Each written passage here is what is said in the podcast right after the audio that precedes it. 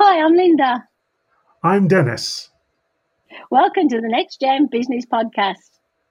Let's go. The Next Gen Business Podcast is produced by the Small Business Community Network. Visit them online at www.sbcncanada.org.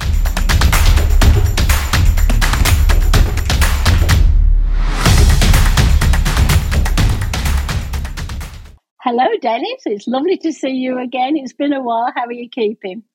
Pretty good, thank you. Uh, pretty good. We're having a lovely winter so far. Yeah, it's nice and sunny. Well, I'm excited. We've got an awesome guest. I just want to read a bit about this awesome guest because I'm so proud to have him on the show. So, I'm introducing Bill Waters, and for the last 20 years, 25 years, excuse me, Bill has worked in the startup world, effectively guiding, pioneering, and selling the latest innovations. He has been a pioneer and driving force behind numerous leading edge ventures.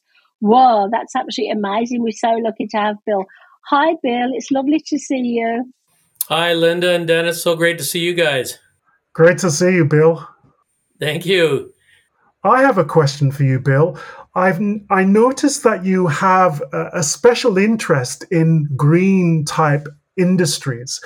Uh, have you already, or have you always had this interest? And if so, what first got you interested in in green industries? I my first product, in fact, was in 1990. It was a product called Frostbuster, and it was a biodegradable ice remover, frost and ice remover. And um, I didn't really know a whole lot about the industry or the situation at the time, but it was a the underlying product was a uh, was something for the use in de-icing train ramps for loading, and it was for the the uh, rail systems. It had to be biodegradable, so I got to understand the issues of the the toxic um, uh, formulations that were being used in other applications, and I started to get interested in and and curious about, you know, why aren't we using more of these things? And then when I started that product, it was the whole, and I shouldn't say I, it was it was a group of us, but we had to go through this whole process of. Um, bottling it, labeling it, getting trigger sprayers, the packaging, um, we were selling like a little bit of uh, active ingredient and then filling it up uh, with water. So we'd have all the distribution costs and all of those things. And at the time, I thought, what an incredible amount of waste and cost, quite frankly, um, not only for us as a manufacturer, but you throw in all of the distribution uh, um, commissions that happen it gets very expensive for the consumer. And so that started it. Uh, there was a very big we, uh, a hesitation from the, the market uh, for a green product. We couldn't sell it as a green product. Nobody wanted a green product. Uh, so we really uh, pushed the efficacy side of it, which quite frankly was the, the, the, part that sold it. And then I did a couple other products that were uh, green and uh, again, it uh, well, one in fact was a, a, a high heat vapor, which basically uh, you see these steam cleaners. This one was from Germany, and whenever I'd go into a McDonald's or a Tim Hortons or any restaurant, which is so it was a commercial grade product, when I told them that it was green, they didn't care. When I told them it could clean their uh, their grouting and all the corners and crevices and sanitize their playland mats, that's when they cared. And so, and not, not that they didn't care about the environment, but what they were really looking for was did it work? So now we're here today. Uh, we're still having to push the efficacy, and it was very important that we made sure we found solutions, concentrates that were very powerful and actually could outperform the mainstream. So that's that's what we go with. We lead with that. Uh, the sustainability, the green side of it, is something that is a nice to have, and people are more and more getting accustomed. And I won't say demanding it, but they like to have it now. That's a really good question, Dennis, because that leads me into asking Bill.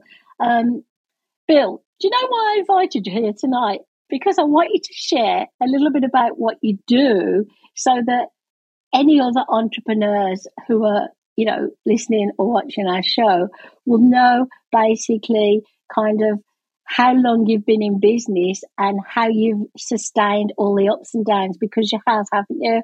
And like I say, this isn't my main question. This is more an introduction to you, Bill, because I want our listeners to know that you've got a lot going for you. You've got a lot of um, credibility. And when you talked just now about how people didn't really care about the green, but they cared if it worked, will our next generation of entrepreneurs or anybody coming up tomorrow think to themselves, well, I really care if it's green versus if it works. Does that make any sense? But first of all, you've got a beautiful banner behind you. It's lovely and colourful. So I'm guessing, I'm guessing. I had a really nice backdrop. So I made sure I had something up for you. So, Bill, would you like to introduce your organisation, your company, that, you know, so everybody knows exactly who you are? Well, I'm the co founder of Extreme Eco. Um, it is a um, we invented a special spray system, a mechanism that allows you to interchange different types of cleaning concentrates. And so just to give you, just to show you, I do have it here. This is the product that finally came off the line after four years of testing, product development, you name it. We're about to show it at the Chicago Inspired Show in uh, the beginning of March, just a few weeks. And uh, basically, what what you do is you fill up this with water, sort of like a Keurig or a Soda Stream. You just fill it up with water, and then we have these different concentrates. I don't know if you can see them here. Uh, there's one with the cap, with the special connector cap, and then you just open it up. Now this is a two-hander, so lock it in and you're ready to use it. And then we have uh, three others uh, glass cleaners, uh, we have an odor eliminator and stain remover, a scale and scum, and a multi purpose grease. And collectively, they'll do hundreds of applications. So, in essence, uh, what the product will do was will eliminate dozens and dozens of cleaning products that are in their own individual bottles, doing their own individual tasks. These, this little guy here, together will replace replace about 24 different bottles. So you can imagine you can imagine what happens in a cupboard, and you know everybody has a cupboard full of uh, tons of bottles. Now they can uh, get rid of that, but they'll also be happy with the fact that they outperform all of those then they'll be happy with the fact that it's all natural. All the solutions are natural. That, that's amazing. So, all your years of entrepreneurship and, and, you know, building a business, selling a business, all that has come to fruition. I mean, you've, you've been successful before with product services and stuff like that. So, um, what do you think? This, this is my question for you, Bill. What do you think the entrepreneurs today will face in the way of challenges that maybe are different to the challenges you experienced, Bill, because there's so much more going for us today. And I'm, I'm not being rude here, but when well, when I started business, there wasn't so much, um, you know, the internet, the social media, all that kind of thing. So, what's different for you now that these people you you know is different for you, but the new entrepreneurs will be thinking, well, you know, this is difficult. Does that make any sense? It does make sense. I, I would say that it's always different. To be honest, it's always changing, it's always different. If you're coming out with anything new, um, it really doesn't matter. I I've been in retail since now. I know you you mentioned 25 years, but I think I'm coming more on 30 years. No, but I know where you got that from, and I I recognize that. Um, but when I first came out, it was a different story about getting products into retail. They didn't have the internet, they didn't have e-commerce, and advertising, getting access to their consumers was a different process. Um, I got into uh, internet, building internet software companies. Whole different world for me. But really, the underlying issue was how are people going to see me? What message is going to resonate? Is the product the right product? I mean, and the underlying thing was who's the customer? And why am I making this product? And then you look at the environment, which is always different and you adapt yourself to what's happening in the environment. What I did 30 years ago will not work today. But what I do going forward is highly influenced by all of the things that I got to to this point. So you're you saying that some entrepreneurs will find it easier and not face some of the challenges you had, or will they There'll obviously be different challenges, won't they? I think there'll be different challenges. I, everybody, every entrepreneur is going to have challenges. Uh, every entrepreneur is going to want to quit. Every they're going to fall in love. They're going to nurture it, get all excited about it. They're going to bring it out into the the marketplace, and then they're going to get responses that they didn't expect. And then they're going to have to try to understand. And this is the continuity figure. This is the thing that they always have to do listen. You've got to listen. If you're not listening to the market and the responses, and if you're not um, effectively filtering those responses, so who are you getting the responses from? Do they really understand? Should you believe them? Probably not. Like don't don't believe your mother, but believe the one that's uh, believe the buyer at uh, Canadian Tire or believe believe the, the customer that that you're selling to at the market believe listen to what they're saying and adapt that's the bottom line so it, it's a it's a it's a trait that you have to have as an entrepreneur definitely so dennis what are your thoughts on that that's an interesting way to look at it isn't it it is definitely. I I, I did have a follow up question to uh, to yours, Linda. Um, and I think in a way, Bill, you've already kind of half answered it. I was, it was in relation to this idea of business risk. And I know from having looked at your, your history, your involvement in the technology sector, you took tremendous risks. And according to statistics uh, from the Canadian government, approximately 7,000 businesses go bankrupt every year in Canada. So my question is, what is the best formula that you would advise businesses to follow in order to beat these kinds of odds? Uh, I would say, um, I think the best word would be incremental. Um, incremental um, advancement. So just go a little bit. You're you're you're just go with the idea. Start talking to people about the idea. I think a lot of people are afraid of somebody stealing their idea. If you think someone's going to steal your idea, um, you're wrong. Nobody's going to steal an idea until it's very successful. Or if they steal an idea, the biggest problem or biggest challenge with the business is the execution. Ideas are a dime a dozen. I've I've I've been involved with the Communitech, and we're in a hotbed of ideas. There are millions of ideas out there. There are very few people that can execute on those ideas.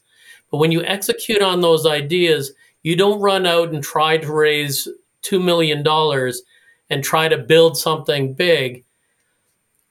You build the smallest thing you start talking to to to prospects who you think might be the customer and be willing to accept the fact that maybe you're wrong i, I keep hearing these these uh, companies say well don't talk about the idea until you get the patent or don't talk about this idea until uh, you've got all your investors and all your ducks in a row. No no.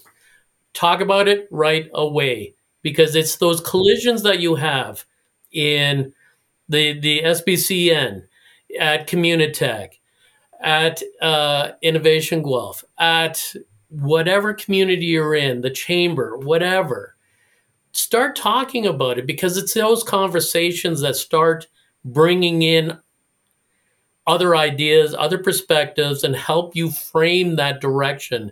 And you move incrementally, you invest incrementally, you adjust for risk.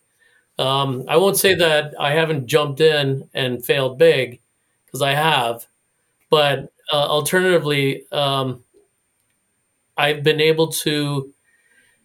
It's never killed me. it's never killed me. Do that. I'm still here, but I will say that the best process has always been the incremental uh, test and test and change, test and change, test and go forward, test and change. Um, I, am a big um, believer in that that process. That's a good that's a good answer. But Dennis, the the amount of people who did you say went bankrupt, you know, folded, right? Um, what like um, are we talking about? Like a, a certain amount of years? I mean, like it's nothing to do with COVID. Obviously, it's nothing at all to do with the fact. Yeah, this is a, a yearly figure, but they also say they have some.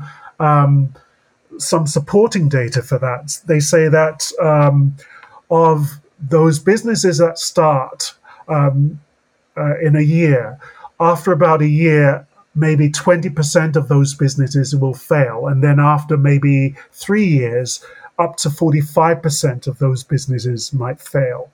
Um, so uh, I do think um, Bill's point about the necessity of kind of doing things in incremental stages and also getting feedback so you can properly frame your ideas um, are very that's a very powerful formula to kind of um, respond to this kind of challenge of building businesses right yeah bill, bill's got a lot of experience i think the other side you, um, the, the other part of it is you, this product that I just showed you, I thought of in 1995.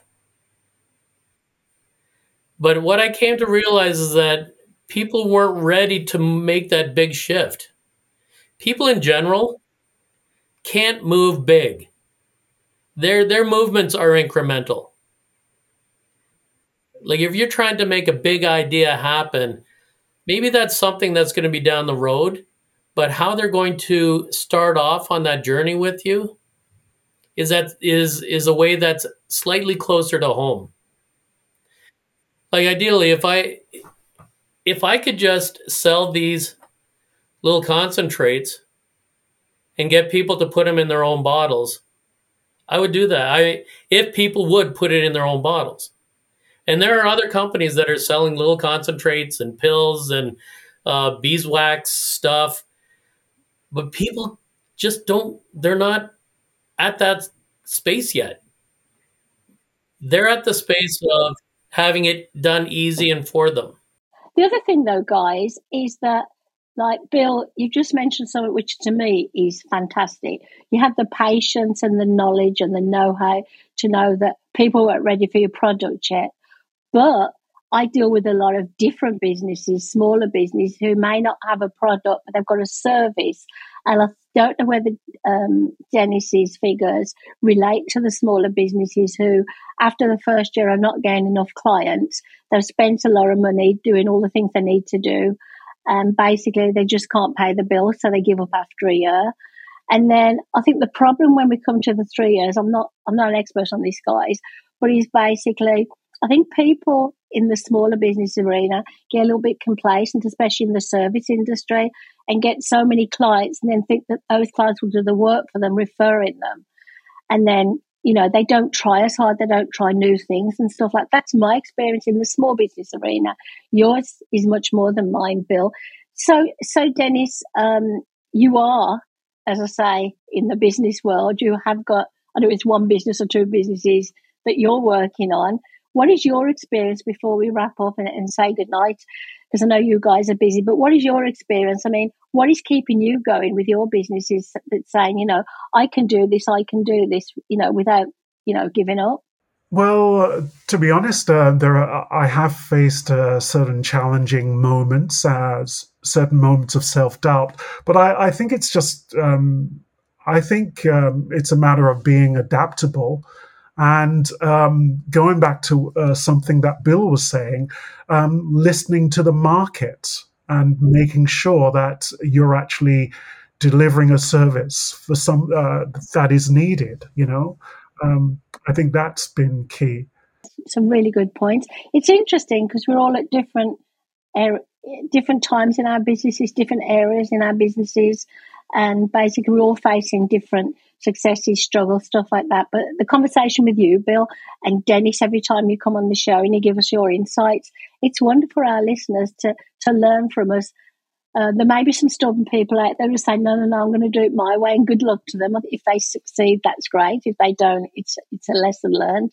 But um, I guess what I'd love to say to, to Bill tonight is um, much success in Chicago because I know you couldn't get there, could you, because of COVID last time, and here you are ready to go again. So good luck, and um, I think you've got a wonderful, wonderful product. It's going to, you know, save people a lot of time and money. So I know it's going to just, you know, wow everybody, and everybody's going to be buying it and everything. And I just love the look and feel of your branding. Would you like to add anything before we have to go, Dennis?